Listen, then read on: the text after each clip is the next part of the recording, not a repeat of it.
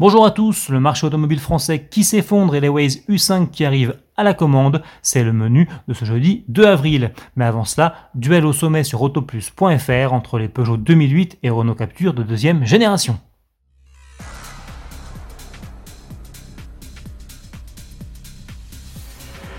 Vous vous demandez quel SUV urbain choisir entre le nouveau Peugeot 2008 et le dernier Renault Capture Eh bien ne cherchez plus, AutoPlus vous répond. Notre journaliste essayeur Cyril Biotto a pris le volant de ces deux futures stars du marché hexagonal dans leur version haut de gamme essence. 1 litre de PureTech 155 GT pour le Lyon et 1 litre 3 TCE 155 Initial Paris pour le Losange. Il nous livre ses impressions, à commencer par l'intérieur.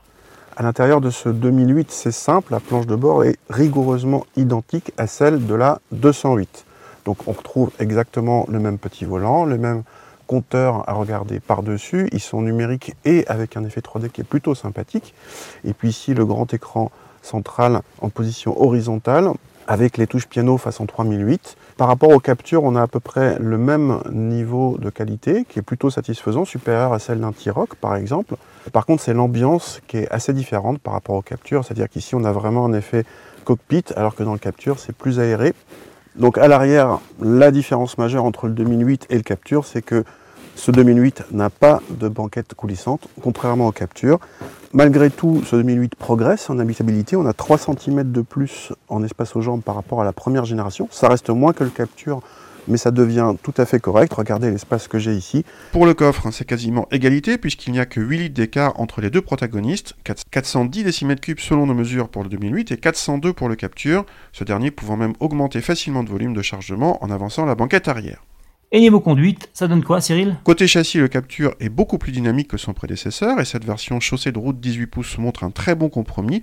Et c'est la surprise, il se montre même plus dynamique que le 2008, plus sujet au mouvement de caisse, même si ce dernier ne mérite pas en la matière, et offre en contrepartie un meilleur confort de suspension. Enfin, côté tarif, le Peugeot 2008, affiché dans cette version à 32 900 euros, est environ 2000 euros plus cher que le Renault Capture. Au final, qui l'emporte? Réponse en vidéo dans notre rubrique Essai.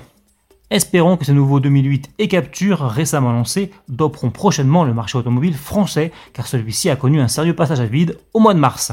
Avec seulement 62 668 nouvelles immatriculations, les ventes de voitures particulières neuves ont en effet plongé de plus de 72% le mois dernier. Un chiffre toutefois prévisible puisqu'avec l'épidémie de coronavirus, les clients sont confinés chez eux et toutes les concessions sont fermées depuis la mi-mars.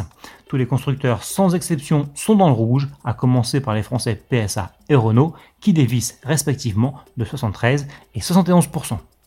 C'est dans cette période quelque peu morose que le constructeur chinois Airways annonce la prochaine arrivée sur le marché français du U5. Les commandes pour le SUV 100% électrique qui revendique 190 chevaux et 500 km d'autonomie en cycle NEDC ouvriront en effet fin avril. Un acompte sera demandé à la réservation et la vente ne se fera pas via une concession classique mais par le biais d'un modèle de vente direct au client, indique Airways. Détails et tarifs à venir. Les premières livraisons sont elles prévues pour le mois d'août. Salut